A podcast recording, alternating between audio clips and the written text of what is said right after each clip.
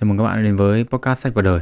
Trong số thứ 6 ngày hôm nay thì chúng ta sẽ đến với cuốn The Power of Experiments, sẽ tạm dịch là Sức mạnh của thí nghiệm của tác giả Mark Bazerman và Michael Luca.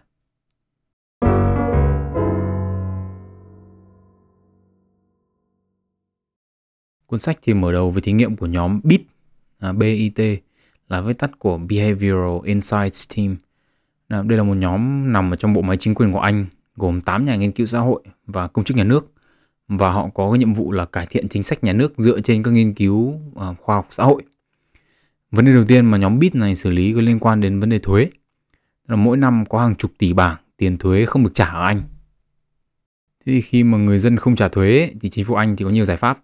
Đầu tiên là lôi người không trả thuế ra tòa này, hoặc là lấy dần dần từ lương này. Nhưng mà phương án nào ấy, trong hai phương án trên thì cũng là tốn kém rất là bất tiện. Chính vì thế chính phủ Anh mới chọn phương án là gửi thư và hy vọng là người dân tự giác. Tuy nhiên ấy, thì rất có thể rất là dễ hiểu đúng không ạ? Tức là mất tiền thì chả ai tự giác cả. Phương án như này mà dùng ở Việt Nam thì thư cũng chẳng cần bóc, thì dùng khi dùng làm châm điếu cầy luôn mà ngay. À, thế thì cái giải pháp rẻ tiền nhất ấy mà nhóm BIT này đưa ra và đưa thí nghiệm ấy là thêm một dòng chữ vào lá thư có sẵn. Tức là khi họ gửi thư rồi thì cái thư này có sẵn bao nhiêu dòng đấy thì bây giờ họ viết thêm một dòng vào và họ đưa ra 5 phiên bản khác nhau. À, để thử nghiệm ấy, thì họ gửi mỗi một cái phiên bản này đến khoảng 17.000 người. Thế thì phiên bản thứ nhất ấy, thì sẽ ghi là ngoài cái thư uh, đòi tiền ban đầu ra thì sẽ có ghi thêm một dòng đấy là 9 trên 10 người trả thuế đúng hạn.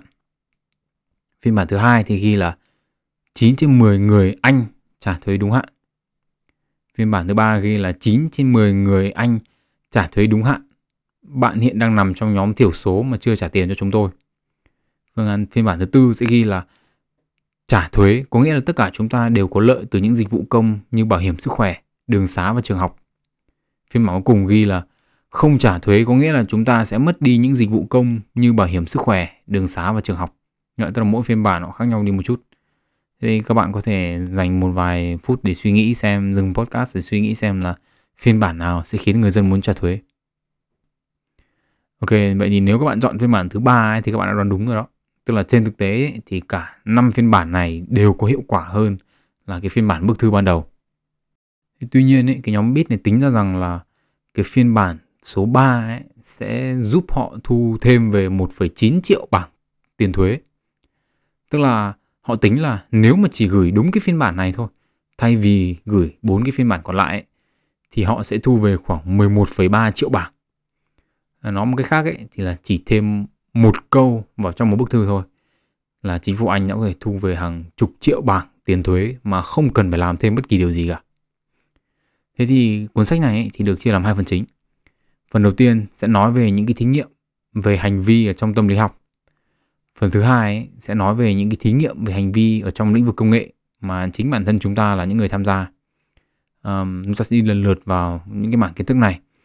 Một lưu ý nhỏ nhỏ ấy, thì là cuốn sách thì có nói về thí nghiệm trong kinh tế học và phần chính sách. Nhưng mà chỉ nói qua qua thôi. Và họ nhắc lại chủ yếu là kiến thức từ hai cuốn sách Suy nghĩ nhanh mà chậm của tác giả Daniel Kahneman và cuốn Nudge của tác giả Richard Thaler và Cass Sunstein. À, bạn nào quan tâm về hai lĩnh vực này thì có thể tìm đọc thêm hoặc là có thể một ngày ở đây tôi sẽ review một trong hai cuốn này hoặc là review cả hai cuốn nhé.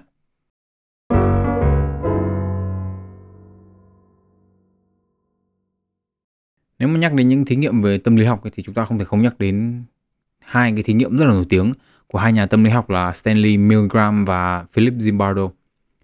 Đầu tiên là chúng ta sẽ nói về thí nghiệm của Stanley Milgram. Thí nghiệm của Stanley Milgram ấy là một thí nghiệm về cái sự nghe lời cấp trên được thực hiện vào tháng 7 năm 1961. À, và cái câu hỏi ông đặt ra là một người bình thường ấy sẽ tuân lệnh cấp trên và làm hại người khác đến mức nào? Thế thì chúng ta sẽ nói qua một chút về cái văn cảnh lịch sử của cái nghiên cứu này. Từ nghiên cứu này thì được thực hiện vào 3 tháng sau cái vụ xử Adolf Eichmann. Adolf Eichmann là tội phạm chiến tranh của phái Đức Quốc xã, là một trong những nhân tố chính trong cái à, giải pháp cuối cùng là cái kế hoạch diệt chủng người Do Thái đấy.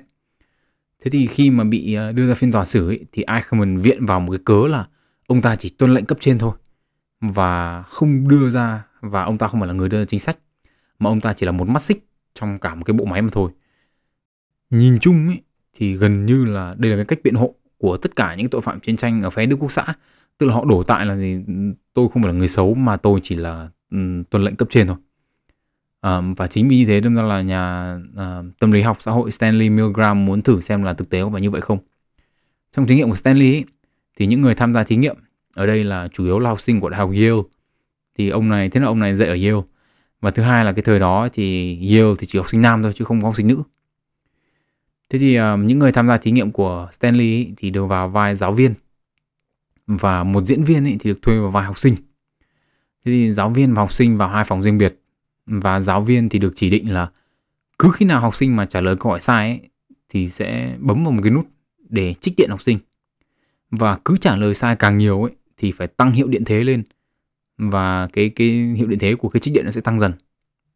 Thì những cái giáo viên này trước khi bắt đầu ấy thì được thử trích điện một phát và và đưa ra ví dụ đấy kiểu gọi là nháp đấy cho thử cho biết đấy. À, nếu mà trả lời sai thì sẽ bị trích điện như thế. À, trên thực tế nghiên cứu này ấy, thì không ai có bị không ai bị trích điện cả. Những cái người mà tham gia làm giáo viên này này thì sẽ chỉ nghe thấy cái tiếng kêu gào của học viên thôi. À, mà trên thực tế thì cái tiếng kêu gào này thì cũng chỉ là bật băng ghi âm thôi còn diễn viên thật ấy, thì có nhiệm vụ là đập bàn đập ghế này à, nhìn cầm ghế đập vào tường này kêu ca ừ, kiểu anh ơi em bị tim mạch này kiểu kiểu như vậy. Tức là diễn cho nó giống thật ấy, tức là giống bị trách điện thật. Thế thì khi mà nghe thì những cái tiếng động kiểu như thế thì có một số người trong vai trò giáo viên là thể hiện sự lo lắng. Và họ nói là tôi bây giờ dừng thí nghiệm lại để xem kiểm tra xem cái người học viên là như nào. Thì tuy nhiên ấy, người quản lý thí nghiệm ấy thì hứa rằng là họ hứa là những người trong vai trò giáo viên này này sẽ không phải chịu trách nhiệm về tình trạng của học sinh. Về cơ bản là họ không phải chịu bất kỳ một cái trách nhiệm gì cả và họ được thúc giục là thôi làm nốt đi, làm tiếp đi, làm tiếp đi cho xong. Mặc dù rất là nhiều người thì khó chịu và bực tức nhưng mà phần lớn những người tham gia nhé thì là tiếp tục tăng dần cường độ của những lần trích điện này. Thậm chí này là khi người học kêu ca này xong vượt quá lên nữa là là không kêu được nữa luôn tức là im lặng đến mức đáng sợ luôn. Thì những người tham gia này vẫn tiếp tục tăng cường độ cho đến khi nào họ bảo dừng và trái với dự đoán của các nhà tâm lý học hay là thậm chí cả những người bình thường mà đọc về cái, cái nghiên cứu này ấy, là những giáo viên này sẽ dừng lại thì 65% số người tham gia thí nghiệm làm tới bến luôn tức là tăng hiệu điện thế lên khoảng 450V là mức độ cuối cùng. Tác giả nghiên cứu thì cho rằng đây là cơ sở của một cái việc đấy là chỉ nghe lời và làm theo lệnh cấp trên đây cũng là cái cớ mà những cái tội phạm chiến tranh của phái Đức Quốc xã ấy, họ viện vào để họ bào chữa cho bản thân mình. Tuy nhiên về sau này ấy, thì có nhiều người mới chỉ trích cái thí nghiệm này rằng là có nhiều người tham gia là biết là cái trích điện là giả. Đâm là cái, cái, cái những cái tìm kiếm của cái nghiên cứu này không được chính xác. Nhưng mà chúng ta sẽ đến đến cái nghiên cứu tiếp theo là nghiên cứu của giáo sư Philip Zimbardo. Thì năm 1971, giáo sư Zimbardo của Đại học Stanford chiêu mộ 18 học sinh cho một nghiên cứu dài 2 tuần. 9 trong số 18 người là bị bắt một cách bất ngờ và đưa đến một trại giam giả à, được dựng lên dành cho nghiên cứu ở dưới tầng hầm của cái nhà tâm lý học của Đại học Stanford. À, và chín người này sẽ là vào vai tù nhân. Ở đây thì họ bị lột quần áo này, khám xét này, cạo râu tóc và đưa cho đồng phục tù nhân số hiệu và được đưa đến phòng giam à, được đưa đến phòng giam bởi 9 học sinh còn lại, tức là có 18 người, đúng không? 9 người là tù nhân và 9 người còn lại thì là vào vai trò canh tù. Thì những người canh tù này thì là có còi này, có cái ờ, cái côn, cái gậy mà công an các bạn hay nhìn công an đi đường hay dùng ấy. À, và được chỉ dẫn là họ có thể đối xử với tù nhân bất bất kỳ kiểu gì họ muốn. Thế những ngày đầu tiên ấy, thì là tù nhân chế nhạo những người canh tù. Nhưng mà khi mà những người canh tù ấy bắt đầu đòi hỏi cái sự tuân lệnh từ những cái tù nhân này ấy, tức là nói gì phải nghe đấy tức là nhà phải có nóc đấy. Thì họ bắt đầu thì những người canh tù này này là bắt đầu trừng phạt những cái uh, người ở trong vai tù nhân ấy là có thái độ chống đối. Và từ đó là xung đột mới nổ ra. Đến ngày thứ hai của thí nghiệm ấy thì tù nhân bắt đầu nổi loạn này họ xé đồng phục này phong tỏa trại giam không cho ai vào cả. Thế nhóm canh tù ấy thì xông vào bằng cách là dùng bình xịt cứu hỏa này đó đập đập phá phòng giam này và tống những cái tù nhân nổi loạn bằng cách um, nhốt họ vào những phòng giam cách ly. Và cái thí nghiệm từ đó là càng ngày càng trở nên hỗn loạn. Một số tù nhân là còn biểu tình bằng cách nhịn đói. Ở đây tôi cũng muốn lưu ý là tất cả những người tham gia thí nghiệm thì đều là sinh viên đại học. Và chỉ sau 5 ngày thí nghiệm thì uh, Philip Zimbardo buộc phải dừng cái cái thí nghiệm này lại. Và chính bản thân ông đã thú nhận rằng là ông đã để cái tình huống vượt quá kiểm soát. À, nhìn tổng quan lại thì là gì ạ? Thì đây, đều là học sinh đều là sinh viên đại học cả. Và những người sinh viên đại học này khi mà vào cái hoàn cảnh là là người đi tù hoặc là người canh tù thì họ cũng ứng xử không khác gì những người đi tù thật sự. Tức là cũng nổi loạn này rồi cũng chống đối cũng thái độ cũng đánh nhau cũng gây sự tất cả mọi thứ. Được chưa? Một cái điểm ngoài lề là ở Canada ấy, nếu mà các bạn muốn làm nghiên cứu liên quan đến con người ấy, thì các bạn sẽ phải um, lấy một cái chứng chỉ về đạo đức nghiên cứu. Và cái thí nghiệm Stanford này là cái thí nghiệm được đưa ra làm ví dụ và tâm điểm của bàn luận về những cái ảnh hưởng của nghiên cứu lên đến uh, tâm lý của người tham gia. Từ sau cái thí nghiệm của giáo sư Philip Zimbardo và Stanley Milgram ấy thì gần như là về sau này là không có cái nghiên cứu nào mà mà khiến cho người tham gia chịu nhiều những cái tác động về mặt tâm lý học như thế à, nhưng mà nói chung ấy thì kết quả của cả hai nghiên cứu này thì đưa ra quan điểm đó là một người bình thường ấy khi mà vào một cái môi trường xấu ấy thì có xu hướng bị xấu đi chứ không tốt lên. À, và một điều đáng nói nữa ở đây là những cái thí nghiệm của Stanley và Milgram à, ờ, những cái thí nghiệm mà muốn tức là tìm hiểu về những cái mặt xấu con người ấy, thì là không thường là không được cho phép nữa.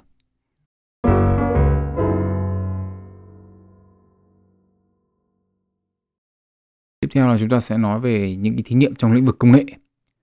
Trong một số năm gần đây ấy, thì những cái việc thí nghiệm ở các công ty công nghệ lớn ấy, rất là phổ biến. Và cuốn sách thì có đưa ra một vài ví dụ khác nhau. À, cái sự phổ biến này ấy, thì có nguyên nhân của nó. Tức là do các công ty công nghệ có thể vượt qua được một số rào cản của nghiên cứu. À, ví dụ như là không đủ người tham gia này và cần rất là nhiều dữ liệu để đo đạc kết quả. Hay là cái rào cản đầu tiên này, cái yếu tố đầu tiên chúng ta nói là vấn đề khó khăn của nghiên cứu đó là không đủ dữ liệu để đưa ra kết luận. Và cái khó khăn thứ hai nữa là chúng ta có thể nói đó là khó loại bỏ các yếu tố gây nhiễu. Thế thì chúng ta sẽ nói thêm về những yếu tố này ở nửa sau của podcast. Tạm thời chúng ta dừng nó đây đã. Cái hai cái thí nghiệm mà được nhắc đến trong cuốn sách ấy, ở trong lĩnh vực công nghệ mà tôi sẽ nói trong podcast này là thí nghiệm của eBay và Alibaba. Đây là hai cái trang bán lẻ qua mạng lớn nhất thế giới rồi đúng không ạ? Thì đầu tiên chúng ta sẽ đến eBay. Steve Tadelis là người đứng đầu của nhóm kinh tế uh, tại công tại công ty eBay này thì nhận ra rằng eBay đang trả rất là nhiều tiền để quảng cáo trên Google. Khi mà người dùng tìm kiếm những cái từ khóa như kiểu eBay này và những cái từ khóa liên quan đến trang web bán hàng online này thì ông mới hỏi cái đội làm marketing thì họ mới nói rằng là một năm ấy thì eBay trả tầm khoảng 50 triệu đô cho Google và họ mới chỉ ra rằng là rất nhiều người bấm vào quảng cáo những cái quảng cáo được trả tiền này và họ không chỉ bấm vào những quảng cáo đó mà họ còn mua hàng trên cái eBay nữa. Tức là đây là có một cái sự tương quan đúng không ạ? Tức là số lượng người có nhiều người bấm vào quảng cáo và có rất nhiều người trong số đó là ờ, mua hàng trên eBay. Thế, thế thì Steve ấy, thì lại nghi ngờ kết luận này. Ông thì cho rằng là những ai mà lên Google ấy, mà bấm chữ eBay vào ấy, thì là đã có ý định mua hàng trên eBay rồi. Thì quảng cáo làm khí gì nữa đúng không ạ? Thế thì để tìm hiểu xem là chạy quảng cáo trên Google có thực sự hiệu quả hay không thì Steve và hai nhà kinh tế học nữa của eBay là Chris Nosko và Tom Blake làm một cái series thí nghiệm. Tức là họ thử tắt bật quảng cáo Google ở các cái phân khúc khác nhau này. À, họ theo dõi lượt click hữu cơ, tức là click không có quảng cáo. Và kết quả tìm kiếm thì khá rõ ràng. Tức là gì ạ? Phân khúc nào mà tắt quảng cáo Google ấy, thì lượt truy cập hữu cơ tăng. Tức là về cơ bản ấy thì là gì ạ? Người dùng người ta cứ search chữ eBay xong rồi cứ cái link nào đầu tiên hiện ra thì họ bấm vào đấy. Thì nếu mà cái link đầu tiên là link quảng cáo thì họ bấm vào link quảng cáo. Mà nếu mà đấy là link hữu cơ thì họ bấm vào link hữu cơ. Đây là hành vi của khách hàng đúng không ạ? Tức là họ không quan tâm nó là cái link gì. Mà họ cứ google ebay ra cái trang đầu tiên thì bao giờ là ra trang chủ của ebay rồi. Thì họ cứ bấm vào đấy thôi.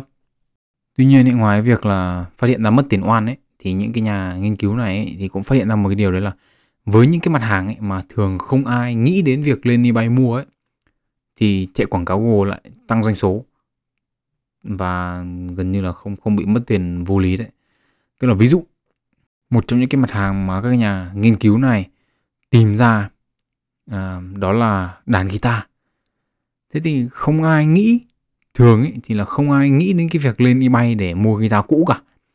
Mà thường là gì ạ? Nơi đầu tiên họ nghĩ đến là những cái cửa hàng nhạc cũ địa phương hoặc là lên cái trang chuyên mua đồ cũ như kiểu Craigslist ấy Thế thì ví dụ như là chạy quảng cáo những cái từ, bộ từ khóa như kiểu đàn guitar cũ chẳng hạn, thì là gì ạ? thì thay vì là tìm ra cái trang Craigslist hay là tìm ra những cái nơi bán nhạc cụ địa phương, thì cái link đầu tiên hiện ra sẽ là link của eBay. Và người dùng thì người ta sẽ có xuống click vào đấy và người ta sẽ mua từ eBay. Bởi vì đây là những cái người ta, người dùng người ta không nghĩ đến cái việc người ta lên eBay mua bán guitar cũ. Được chưa? Thế thì có một số mặt hàng là chạy quảng cáo có hiệu quả nhưng mà nếu mà dùng những cái từ khóa quá chung chung ấy thì là tốn tiền oan vối chẳng để làm gì. Thế thì ở đây ấy, thì cái tác giả cuốn sách ấy thì có nhấn mạnh một điều à, một cái vấn đề rất là lớn trong nghiên cứu. Đấy có nghĩa là cái sự tương quan không có nghĩa là nhân quả. Ở đây trong tiếng Anh câu này là correlation does not mean causation. Trong trường hợp của eBay ấy, thì có nghĩa là gì ạ? Chúng ta cứ nhìn thấy tăng chi phí quảng cáo là tăng lượng người mua thì có nghĩa là quảng cáo là nguyên nhân của tăng doanh số. Nhưng mà trên thực tế thì là không phải. Tức là trong trường hợp của eBay thì tăng chi phí quảng cáo hay không nó cũng chẳng liên quan gì đến những người mà họ tìm kiếm cái từ khóa eBay và mua hàng ở đó cả đúng không ạ? Nếu họ đã tìm kiếm từ khóa eBay rồi thì thì click vào cái link quảng cáo thì nó khác gì đâu. Quảng cáo là void. Tức quảng cáo cho những người người ta cần rồi kiểu gì người ta cũng mua rồi thì quảng cáo làm cái khỉ gì.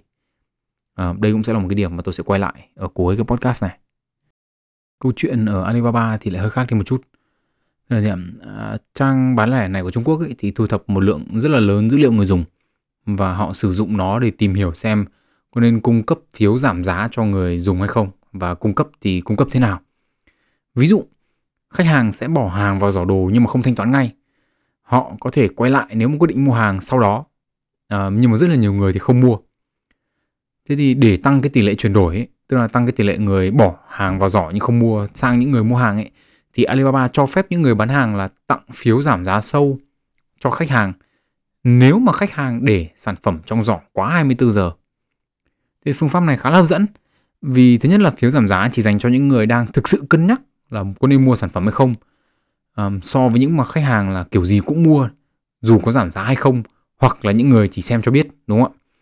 Thế thì câu hỏi được đặt ra là giải pháp này có hiệu quả hay không? Alibaba có làm nghiên cứu từ ngày 12 tháng 3 năm 2016 đến ngày 11 tháng 4 năm 2016 à, và họ chia khách hàng tiềm năng vào hai nhóm. Một nhóm thì được thấy phiếu giảm giá nếu bỏ đồ vào trong giỏ hàng quá 24 giờ và nhóm còn lại thì không có chuyện gì xảy ra cả. Thế thì hai câu hỏi được đặt ra trong cái nghiên cứu này đấy là một là những khách hàng nhìn thấy phiếu giảm giá thì có mua hàng hay không và hai là những khách hàng nhìn thấy phiếu giảm giá thì có mua nhiều đồ hơn từ Alibaba so với những khách hàng mà không có phiếu giảm giá hay không. Thì kết quả là những khách hàng có phiếu giảm giá ấy, thì đúng là họ nhìn thấy phiếu giảm giá thì họ sẽ mua hàng. Nhưng mà về lâu dài ấy, thì tổng chi tiêu của họ không thay đổi so với những người không có phiếu giảm giá. Thế nhưng mà cái cái cái thử nghiệm này ấy, thì thì lại gây ra một cái hệ quả không ngờ.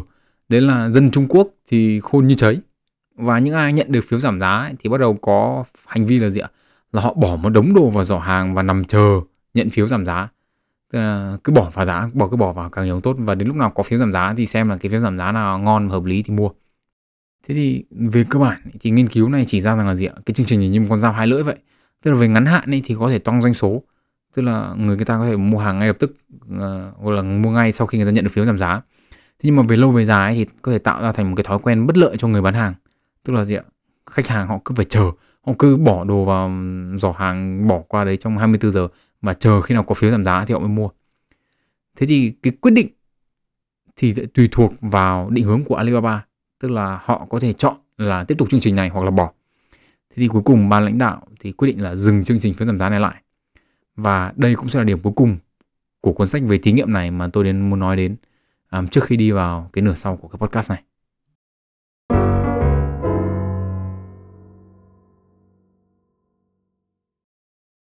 Ok, thế thì ở cái nửa sau này thì điều đầu tiên tôi muốn nói là đây là một cuốn sách khá là bình thường. Nó là một cuốn sách không phải xuất sắc và nó còn rất là xa mới lọt vào top những cuốn sách tôi được đọc. Thế nhưng mà tại sao tôi lại chọn nó để làm cái podcast cho số số 6 lần này? Câu trả lời của tôi rất là đơn giản. Nếu như cái tư duy thí nghiệm ấy, tức là chúng ta có một cái tư duy là chúng ta phải thí nghiệm rất là nhiều, chúng ta phải thử nghiệm rất là nhiều thứ. Và cái tư duy này là cái điểm khác biệt giữa những công ty thành công và công ty thất bại ấy thì cá nhân tôi cho rằng cái tư duy thí nghiệm này cũng là một cái điểm khác biệt giữa những người thành công và những người thất bại. Ở một cách nhìn nào đó thì chúng ta có thể nói là gì ạ? Là một cuộc sống là một cái chuỗi các cái lựa chọn. Nếu chúng ta bỏ qua những điểm xuất phát khác nhau tức là chúng có những người xuất phát cao có những người xuất phát thấp thì nếu chúng ta bỏ qua những điểm này thì cho đến cuối đời ấy, thì số lượng của số lượng những cái lựa chọn lớn nhỏ của mỗi người ấy thì là có thể tương tự như nhau. Chúng ta có những cái lựa chọn rất là lớn của cuộc đời như là lựa chọn vào đại học này chúng ta lựa chọn công việc gì này? À, chúng ta lựa chọn người yêu vợ chồng ra làm sao này? Vậy thì câu hỏi là tại sao có một số người đến cuối đời họ có rất là nhiều thành tựu và có rất là nhiều trải nghiệm? À, và có thể nói một cách nào đó là có một cái cuộc sống viên mãn? Còn một số thì không. Cá nhân tôi cho rằng một trong những yếu tố dẫn đến cái sự khác biệt đó là cái tư duy thí nghiệm này. Câu hỏi đầu tiên ấy chúng ta cần phải hỏi đấy là thế chúng ta làm thí nghiệm để làm gì? Cái tư duy thí nghiệm này nó giải quyết được vấn đề gì? Thế thì chúng ta quay về với cái mục tiêu đầu tiên của một cái thí nghiệm đúng không thí nghiệm làm gì? Tức là một cái thí nghiệm được thực hiện để trả lời một câu hỏi, hoặc là làm gì để thỏa mãn một cái sự tò mò về một cái hiện tượng nhất định. Nhưng mà đồng thời nó cũng là một cách để chúng ta thu thập thông tin về cái thế giới xung quanh của chúng ta, để chúng ta có thể đưa ra một quyết định tốt hơn. Hoặc là chỉ đưa ra một quyết định thôi cũng được, chưa cần phải nói tốt hơn. Một cái ví dụ rất đơn giản, mà có lẽ là ai trong chúng ta ở bất kỳ lứa tuổi nào, ở thời điểm nào cũng đã từng hỏi, đấy là hôm nay ăn cái gì? Thay vì cứ ngồi nghĩ xem ăn cái gì cho đến tận phút cuối đúng không ạ? Xong là gì? Đến phút cuối chán chán đời quá thì lại ăn lại món mà đã ăn hôm qua. Mà cái món hôm qua thì lại là cái món ăn hôm trước hôm qua. Xong lại cũng ăn hôm trước trước trước nữa của hôm qua đúng không ạ? Tức là thay vì làm như thế thì chúng ta nên tiếp cận câu hỏi này bằng cái tư duy thí nghiệm. Thí nghiệm là gì? Về cơ bản là nếu bạn không nấu cơm từ nhà và mang theo ấy, thì chúng ta có bốn phương án để lựa chọn đúng không ạ? Ăn món cũ ở hàng mới ăn món mới hàng cũ, ăn món mới hàng mới và ăn món cũ hàng cũ, đúng không? Tức là nó chỉ có món mới hoặc món cũ, ăn ở hàng mới hoặc hàng cũ. Thế thôi, nó có bốn phương án lựa chọn. Trừ phương án ăn món cũ hàng cũ ra thì cả ba phương án còn lại đều là thí nghiệm cả. Tức là chúng ta thử một cái gì đó mới lạ, khác biệt đi. Và làm gì ạ? Và chúng ta thu thập thông tin để chúng ta ra sử dụng, cập nhật những lần ăn lần sau đấy, tức là nếu mà lần sau mà chúng ta có thèm cái gì đấy thì chúng ta cũng biết là à, tôi ăn món này ở cái chỗ này rồi. Cái cái chỗ này ấy, thì ăn món này được món này được nhưng món kia thì rất là dở. Ví dụ như vậy chẳng hạn. Đúng không ạ? Thế thì chúng ta có thể nhìn rộng ra một chút thì cái tư duy thí nghiệm này thì nó có thể liên quan đến cái việc mà chúng ta chọn bạn để chơi nữa. Đúng không ạ? Chúng ta có những người chơi với chúng ta hàng chục năm trời đi với chúng ta cả cuộc đời. Nhưng cũng có những người chỉ thoáng qua trong cuộc đời thôi. Vì sao như vậy? Vì đây là cái vì những cái thí nghiệm mà chúng ta đưa ra với họ ấy, thì dẫn đến những cái có cái gì ạ? Có những cái kết luận tiêu cực. Chúng ta thử tin tưởng những người bạn mới quen. Và nếu họ đền đáp lại cái sự tin tưởng của chúng ta bằng nỗ lực của họ thì kết luận của thí nghiệm chúng ta là gì ạ? Đây là một người đáng để dành nhiều thời gian hơn một người đáng để tôi đầu tư cái tình cảm tôi vào. Đúng không ạ? Dần dần sau cứ mỗi một cái thí nghiệm với mỗi một người thì ta nghiệm ra là ai chơi được và ai không chơi được. Trong công việc cũng như vậy. Qua mỗi một công việc chúng ta làm, chúng ta rút ra những cái bài học về đồng nghiệp, về nơi công sở, về tính chất ngành nghề, vân vân vân để chúng ta biết mà tìm kiếm những công việc sau cho nó phù hợp hơn. Nhưng mà nếu như thế thì vẫn chưa đủ để giải thích là tại sao có những người về cuối lại thành công hơn những người khác. Thế thì cái điểm đầu tiên tôi muốn nói đến đấy là, những người thành công ấy thì sau mỗi một thí nghiệm, họ rút ra những cái bài học để họ thiết kế những cái thí nghiệm lần sau tốt hơn, rút ra nhiều bài học hơn và họ tinh chỉnh để phù hợp với bản thân họ hơn ví dụ như là với bạn bè hạn lần đầu tiên chúng ta kết bạn ở công sở thì chúng ta có thể trao rất là nhiều niềm tin đúng không ạ nhưng mà cái niềm tin đó khi mà bị phụ thì lần sau ở những công việc mới ở những cái nơi công sở mới chúng ta làm sao ạ chúng ta rút kinh nghiệm chúng ta rẻ chừng hơn đúng không nếu mà ở công ty cũ chúng ta có hơi thân thiện quá với đồng nghiệp và bị nói xấu chẳng hạn thì khi vào công ty mới chúng ta sẽ lạnh lùng hơn ừ, thế nhưng mà ai mà chả làm thế đúng không? Đấy là cái chuyện đương nhiên rồi. Có gì mà phải bàn. Nếu mà làm nếu mà, nếu mà thế thì ai ai làm sao mà người này thành công hơn người kia được. Và ở đây thì chúng ta có cái điểm thứ hai là những người thành công làm tốt hơn. Đó là họ tránh được những cái vấn đề của nghiên cứu mà chúng ta đã nhắc đến từ đầu. Nó gì ạ? Không đủ dữ liệu và họ có thể loại bỏ được những yếu tố gây nhiễu. Hai vấn đề này được thể hiện ra bằng nhiều cách khác nhau. Chúng ta đưa ra ví dụ. Ví dụ chúng ta quay chuyện kết bạn hạn. Đành rằng đành rằng là khi chúng ta gặp những người mà phụ lòng tin của chúng ta thì cái việc mà tin tưởng lại vào người khác không phải đơn giản. Tức là chúng ta sẽ có xu hướng dè chừng hơn với những người mới. Thế nhưng mà một người mà hiểu được cái việc không đủ dữ liệu ấy, thì chúng ta phải hiểu một điều là gì ạ? Chúng ta không thể áp dụng được dữ liệu của những người cũ vào những người mới được.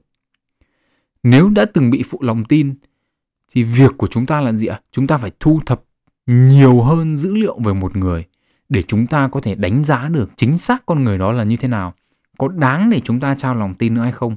Chứ không phải là chúng ta, ôi, tôi bị phụ lòng một lần rồi và lần sau tôi sẽ không tin người khác nữa không? Nếu tôi bị phụ một lần, thì lần thứ hai tôi sẽ rút kinh nghiệm là gì ạ? Là tôi sẽ tìm hiểu cái người kia kỹ hơn. Tôi sẽ thu thập thông tin về người ta để tôi xem xem là người này có phải là là một người đáng tin cậy hay không. Trải qua một vài lần như vậy rồi, thì chúng ta có thể tìm ra được những cái quy luật, đúng không ạ? Chúng ta tìm ra những những cái tính cách, những cái hành vi, những cái biểu hiện của những cái người mà chúng ta không thể nào tin tưởng được, đúng không ạ? Hay là ngược lại, chúng ta sẽ tìm thấy những cái nhóm tính cách này. Chúng ta sẽ nhìn ra những cái biểu hiện của những người mà chúng ta nhìn là gì ạ? Đánh giá là những, đây là dấu hiệu của những người đáng tin. Những người mà cá nhân ta nhận ra là gì đây là người chơi được. Ví dụ như là có những người ngay từ đầu mới gặp, rất ác cảm với họ, đúng không ạ? Nhưng mà khi chúng ta trải nghiệm vài lần, chúng ta thí nghiệm với họ vài lần thì chúng ta nhận thấy là gì ạ? Con người này có thể họ ăn nói hơi khó nghe một chút, nhưng mà họ là người nói thật, họ không nói dối gì chúng ta cả. Vậy thì đó là gì ạ? Đấy là một con người có thể đáng tin đúng không ạ? Tức là dần dần về sau thì chúng ta tìm ra những cái quy luật. Những người đáng tin thì nhiều khi làm sao ạ? Họ có thể họ nói khó nghe, nhưng mà họ nói thật. Ví dụ như vậy, đấy là cái mà chúng ta cần phải có thu thu thập đủ dữ liệu để chúng ta mới có thể kết luận được rằng là à những cái người có bộ tính cách như này thì mới là những người đáng tin? Trong khoa học cũng thế thôi. Không có một cái nhà khoa học nào dám khẳng định từ một nghiên cứu là đây tôi làm một cái nghiên cứu này và tôi khẳng định đây là sự thật. Đúng không ạ? Ngay cả gì ạ? Ngay cả khi có nhiều nghiên cứu rồi ấy, thì cái, cái người ta cũng chỉ dám nói là chúng tôi thấy là cái hành hiện tượng này thì có xu hướng xảy ra theo chiều hướng này. Chứ họ cũng không dám khẳng định 100% là như thế. À, đây là một cái điều mà tôi thấy khá là phổ biến ở trong cuộc sống. Tức là gì ạ? Chỉ vì chúng ta nhìn thấy một hai hiện tượng mà chúng ta đưa ra kết luận luôn tất cả, đúng không? cứ tắm đêm là bị thế này, cứ ăn cái này là bị thế kia. Đúng không? hoặc là cái thiếu dữ liệu nó cũng theo biểu hiện một cách khác. Ví dụ như chúng ta nói thưa chúng ta cứ nhìn thấy trên báo, đấy, cái thằng này chết vì tắm đêm, thế là chúng ta cứ gì ạ? Cứ thằng nào tắm đêm người cũng sẽ chết. Nhưng mà vấn đề là sao? Vấn đề là chúng ta không có dữ liệu của những người tắm đêm mà không làm sao cả. Đúng không? Tức là tức là bây giờ ồ trong một triệu người tắm đêm thì có ba thằng chết, ba thằng lên báo. Và bây giờ chúng ta không được tắm đêm nữa. Nhưng mà thế còn 1 triệu 999 nghìn 997 thằng còn lại thì nó không chết thì như nào? Đấy là cái mà chúng ta, cái dữ liệu đấy là chúng ta không có. Chúng ta cần phải thu thập đủ dữ liệu để chúng ta có thể đưa ra được kết luận. Tiếp tục đến cái yếu tố thứ hai gây khó khăn trong nghiên cứu, trong thí nghiệm, đó là yếu tố gây nhiễu thế thì những yếu tố gây nhiễu là những yếu tố có thể gây ảnh hưởng đến kết luận của một nghiên cứu. Nhớ, trong cuộc sống hàng ngày thì có rất là nhiều những cái yếu tố gây nhiễu đến những quyết định của chúng ta. Và những cái yếu tố này thì có thể là yếu tố nội tại hoặc là yếu tố ngoại cảnh. Chúng ta ví dụ như này nếu chúng ta quý một ai đó vì quý người đó mà chúng ta quyết định tin tưởng vào những điều người đó nói mặc dù những cái người ta nói là là nói dối tức là một người bình thường nào đấy người thứ ba nào đấy nghe thì bảo thằng này chắc là nói dối. Nhưng mà vì vì chúng ta quý một vì chúng ta quý người đó làm cho chúng ta tin tưởng vào những cái lời nói dối đó. Thì cái yếu tố gây nhiễu ở đây chính là cảm xúc của chúng ta đúng không? đây là một yếu tố nội tại. Ngược lại nếu mà cái người nói dối đó nói dối chúng ta ấy là bởi vì họ có lý do mà không thể nói thật được thì cái yếu tố gây nhiễu là yếu tố ngoại cảnh. Tức chúng ta nhìn cho bạn ôi thằng nó nói dối. Trong khi đấy em dạo, trong khi đấy tất cả những lần khác họ nói thật với mình mà chỉ vì họ nói dối mình vì cái hoàn cảnh như này nó khiến cho họ phải nói dối thì rõ ràng là đây là cái yếu tố ngoại cảnh mà gây nhiễu cho cái quyết định của chúng ta về con người này là à thằng này là thằng chuyên nói dối. Đúng không ok thế thì để nhìn được tất cả những cái yếu tố này các cái yếu tố gây nhiễu này um, rồi thì không đủ dữ liệu này um, rồi thí nghiệm này để hiểu tất cả những cái này nó tương tác với nhau như thế nào thì chúng ta hãy đến một cái ví dụ về chuyện tình cảm. Ví dụ như là một người phụ nữ yêu một chàng trai khi cô ấy còn từ những năm cấp 3 chẳng hạn. Thì đầu tiên phải nói là gì ạ? Cái quyết định yêu cái người đàn ông này này là có rất nhiều những yếu tố có khả năng gây nhiễu. Ví dụ như là khi ở cấp 3 thì làm sao thì chưa đủ trưởng thành và chưa đủ khả năng đánh giá chính xác một con người.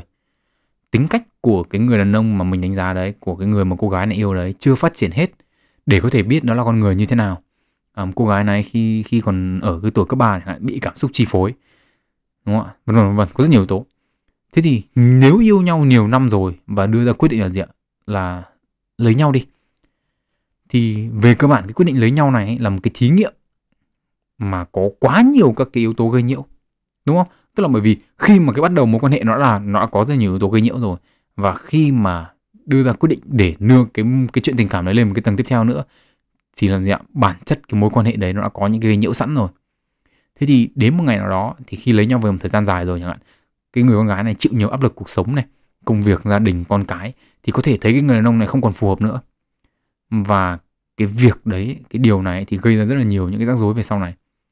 Thế thì khi mà chúng ta có nhiều dữ liệu hơn, tức là không không không chỉ có một mối quan hệ, đúng không ạ? Mà chúng ta có nhiều mối quan hệ, chúng ta có nhiều dữ liệu hơn, thì chúng ta có thể phát hiện ra được cái quy luật, đúng không ạ? Tức là cái tuyết người đàn ông mà mình thích.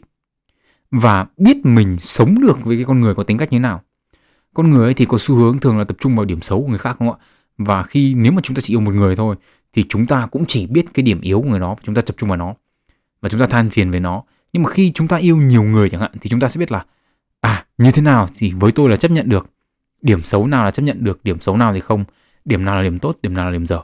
Đúng không ạ? Ví dụ như là một người phụ nữ có thói quen phàn nàn về người đàn ông của mình, cứ rảnh ra là chơi game chẳng hạn. Mặc dù anh ta làm xong việc nhà, tức là làm xong việc nhà chơi game này, nhưng mà chơi game nhiều quá thì bị vợ mắng.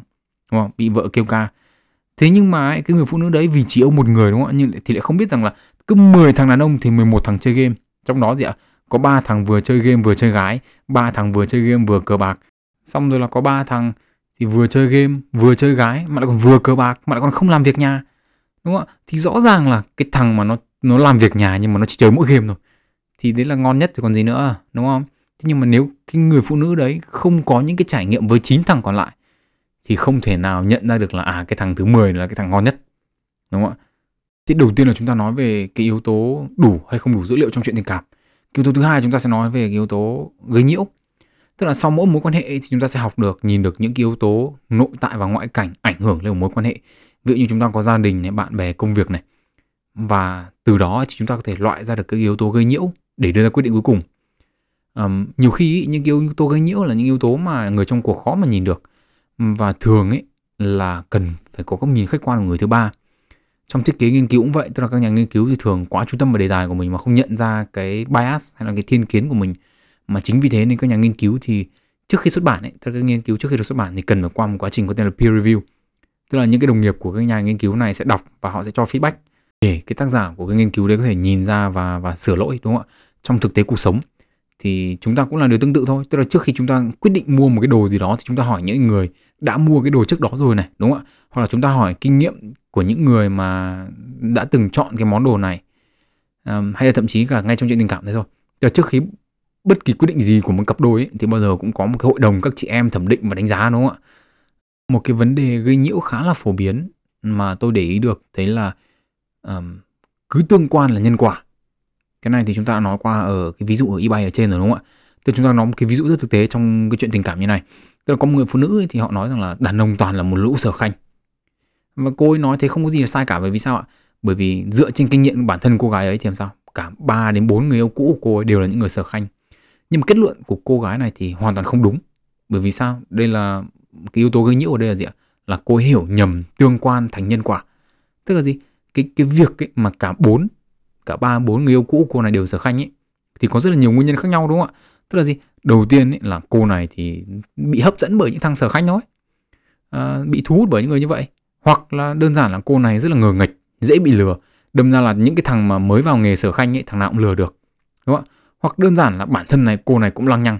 Đây là những cái thằng tử tế nó không để ý đến. Và chỉ có những thằng sở khanh nó để ý đến thôi. Tức là cái quan điểm của tôi ở đây rất là đơn giản là gì? Cái trải nghiệm cá nhân ấy thì nó rất là dễ bị thiên kiến nó bị sai lệch do kinh nghiệm chủ quan và đây cũng là một trong những cái yếu tố gây nhiễu và nó khiến cho cái quyết định của chúng ta, cái nhận thức của chúng ta về cái dữ liệu mà chúng ta thu được là nó không chính xác và không khách quan. Chính vì thế chúng ta phải có những cái ý kiến trái chiều để chúng ta tìm hiểu xem cái vấn đề gốc rễ, cái gốc rễ thực sự của cái vấn đề mà chúng ta đang gặp phải nó là cái gì. Chính vì tất cả những cái mà tôi vừa nói, trong cái chuyện tình cảm thì bao giờ tôi cũng khuyên học sinh của tôi là dù là trai gái thì cũng phải yêu một vài người trước khi đến quyết định cuối cùng. Phải có một vài mối quan hệ trước khi tiến đến hôn nhân. Lý do rất đơn giản là bởi vì khi có nhiều lựa chọn này có nhiều thí nghiệm mà kết quả của chúng không tốt chúng không để lại cái hậu quả quá nặng nề. Nhưng mà khi mà đã lấy vợ lấy chồng rồi ấy, mà chúng ta không có đủ dữ liệu chúng ta không có đủ thí nghiệm chúng ta không biết đủ thì làm sao thì thì cái thì cái thí nghiệm vợ lấy vợ lấy chồng đấy chúng ta sẽ phải trả một cái giá rất là đắt. Trong công việc thì nó cũng tương tự như vậy. Tức là ừ, chúng ta phải có việc ừ, chúng ta phải thử nhiều việc, phải thử nghiệm nhiều lần. Chúng ta vừa để biết mình thích hợp với cái gì, nhưng cũng phải để ý được xem là chúng ta phải biết cách xử lý những cái vấn đề gây nhiễu. Ví dụ như là chúng ta đi đâu cũng cãi nhau với sếp chẳng hạn, và chúng ta phải nghỉ việc, thì ngoài cái việc là chúng ta bảo mẹ sếp toàn thằng ngu ra, thì chúng ta phải nhìn nhận lại bản thân xem mình có gì chưa phù hợp, và cái yếu tố chưa phù hợp đó thì có sửa được không? Và nếu không sửa được thì chúng ta phải tìm cái việc như thế nào để cho phù hợp với cái tính cách mà chúng ta có. À, và chúng ta cứ tiếp tục cái quá trình chỉnh sửa và thí nghiệm như vậy. Ngay cả khi mà chúng ta đưa ra những quyết định rất là lớn như là lấy vợ lấy chồng rồi này chúng ta vẫn phải đưa tiếp tục phải thử nghiệm tiếp. Chúng ta phải đặt câu hỏi là chúng ta sẽ làm mối mới mối quan hệ như thế nào? Chúng ta sẽ xử lý xung đột giữa hai người ra làm sao? Chuyện con cái khi mà có những cái vấn đề này nó xảy ra thì thì phải xử lý như nào đúng không ạ? Khi mà chúng ta tìm được việc yêu thích rồi thì những câu hỏi vẫn còn bỏ ngỏ làm sao? Làm sao chúng ta để có thể làm nó tốt hơn nữa chúng ta tạo ra nhiều giá trị hơn nữa tất cả những quyết định chúng ta đưa ra ấy, đều là những thí nghiệm để chúng ta thử để chúng ta đánh giá rồi chúng ta đưa ra kết quả chúng ta chỉnh sửa và chúng ta lại tiếp tục thử nghiệm để sau mỗi một cái quyết định chúng ta đưa ra ấy, thì chúng ta biết nhiều hơn một chút chúng ta sẽ đánh giá cái thế giới quan của chúng ta khách quan hơn một chút điều cuối cùng ở đây chúng tôi mà tôi muốn nói đến trong cái podcast này ấy, là quyết định như chúng ta tôi đã nói ở nửa đầu podcast rồi đúng không ạ chúng ta có kết quả thí nghiệm rồi chúng ta biết được tất cả những cái thông tin này chúng ta có những cái dữ liệu này rồi thì cái điều chúng ta cần phải làm là chúng ta sẽ đưa cái quyết định thế nào đúng không ạ chúng ta sẽ làm gì về cái đống thông tin đó nếu chúng ta không suy nghĩ về nó chúng ta bỏ tất cả những cái gì chúng ta thu thập được vào một xó thì những cái thí nghiệm sau những cái quyết định sau của chúng ta ấy thì nó cũng như mới thôi tức là coi như chúng ta vẫn chẳng thu được cái gì cả chẳng có cái gì khác biệt cả và 10 năm sau ấy, thì chúng ta vẫn là cái con người của Ừ, của 10 năm trước đó. Chúng ta không có gì khác biệt cả. Chúng ta yêu sai ấy, thì chúng ta phải biết rút kinh nghiệm. Chứ không phải là chúng ta cứ mê muội cắm đầu theo đuổi và dành thời gian cho cái cái con người mà mà không đáng để chúng ta dành thời gian cho nó. Xong chúng ta đưa ra quyết định là gì ạ? Tôi phải lấy được cái người này cơ. Tôi phải lấy được cái anh này tôi phải lấy được cái cô kia cơ. Đúng không ạ? Thì đấy là chúng ta không biết cách rút ra những cái bài học từ những cái thí nghiệm từ những cái trải nghiệm mà chúng ta có chúng ta làm việc mà chúng ta không thấy thỏa mãn ấy, thì chúng ta phải nhìn xem xem là mình làm được cái gì. Chúng ta không làm được cái gì. Chúng ta tự học lấy điểm mạnh điểm yếu và tìm ra con đường riêng cho mình. Đúng không ạ? Chứ chúng ta không thể nào mà cứ cắm đồng đi theo những con đường của người khác được. Mà rồi chúng ta một ngày thì kêu ca than phiền là ui công việc nó chán lắm chán cái này chán lắm cái kia chán lắm. Nhưng mà vì sao? Bởi vì chúng ta biết là nó chán rồi nhưng mà chúng ta vẫn cứ tiếp tục làm nó. Chúng ta chẳng có suy nghĩ chúng ta chẳng có thay đổi gì cả. Đúng không ạ? Và khi chúng ta đã tìm ra con đường riêng cho mình rồi chúng ta đã tìm được cái con người bạn đời của mình rồi thì chúng ta mà chúng ta đã quyết định phải theo ấy, thì chúng ta phải theo đến cùng. Với cá nhân tôi ấy, thì tôi cho rằng đây là cái sự khác nhau giữa những con người mà về cuối đời thì người ta sẽ cảm thấy cuộc sống của người ta viên mãn hạnh phúc hay là người ta cảm thấy người ta không đạt được bất kỳ thành tựu nào và người ta bất mãn với những cái gì người ta có. Ai cũng có nhiều trải nghiệm như nhau chỉ là người này thì người ta suy nghĩ về những cái điều mình trải qua. Ừ, người ta dùng những cái cái trải nghiệm đó làm những cái bài học người ta tinh chỉnh những cái quyết định tiếp theo. Để những quyết định tiếp theo đó của người ta nó tối ưu hơn một chút đúng không ạ? Để người ta học được nhiều hơn một chút. Còn cái người mà người ta bất hạnh ấy, thì người ta sẽ để mọi thứ trôi qua người ta không làm gì với nó cả. Và cái quyết định nào cũng như mới người ta không học được cái gì cả người ta không nghĩ cái gì cả. Những cái điều nho nhỏ ấy, khi cộng dồn lại ấy, thì sẽ trở thành những cái thứ lớn lao. Thành Rome ấy, thì cũng bắt đầu từ một viên gạch. Và nếu chúng ta muốn ở những cái thời điểm quan trọng, ở những cái tuổi 40 50 khi chúng ta đưa ra những quyết định rất là lớn lao cho cuộc đời mình rồi, chúng ta muốn đưa ra những quyết định đúng, thì ngay từ khi chúng ta còn trẻ, chúng ta phải học cách rút ra những cái bài học học cách chỉnh sửa những cái quyết định, những cái thí nghiệm của bản thân mình với cuộc sống. Đúng không ạ? Mục tiêu của chúng ta là gì? Hãy tiếp cận, hãy suy nghĩ về cuộc sống của mình, nghĩ về những cái quyết định của mình giống như kiểu những cái thí nghiệm ấy. Có những cái quyết định nó nhỏ nhỏ thôi thì chúng ta sẽ học được những cái điều nhỏ nhỏ. Có những quyết định rất là lớn, chúng ta sẽ học được những cái điều lớn. Chúng ta phải học, chúng ta phải trải nghiệm. Và nếu những cái gì tôi nói khiến cho bạn cảm thấy hào hứng, các bạn muốn thử nghiệm với những quyết định tiếp theo trong cuộc sống của mình để các bạn có thể rút ra những bài học tốt hơn, để các bạn có thể lớn hơn một chút, để các bạn có thể đưa ra những quyết định tốt hơn nữa, thì chào mừng các bạn đến với podcast sách và đời. Tên tôi là Nguyễn Tiến Đạo. Hy vọng sẽ còn được gặp lại các bạn ở những cái podcast lần sau nữa. Và chúc các bạn một ngày tốt lành.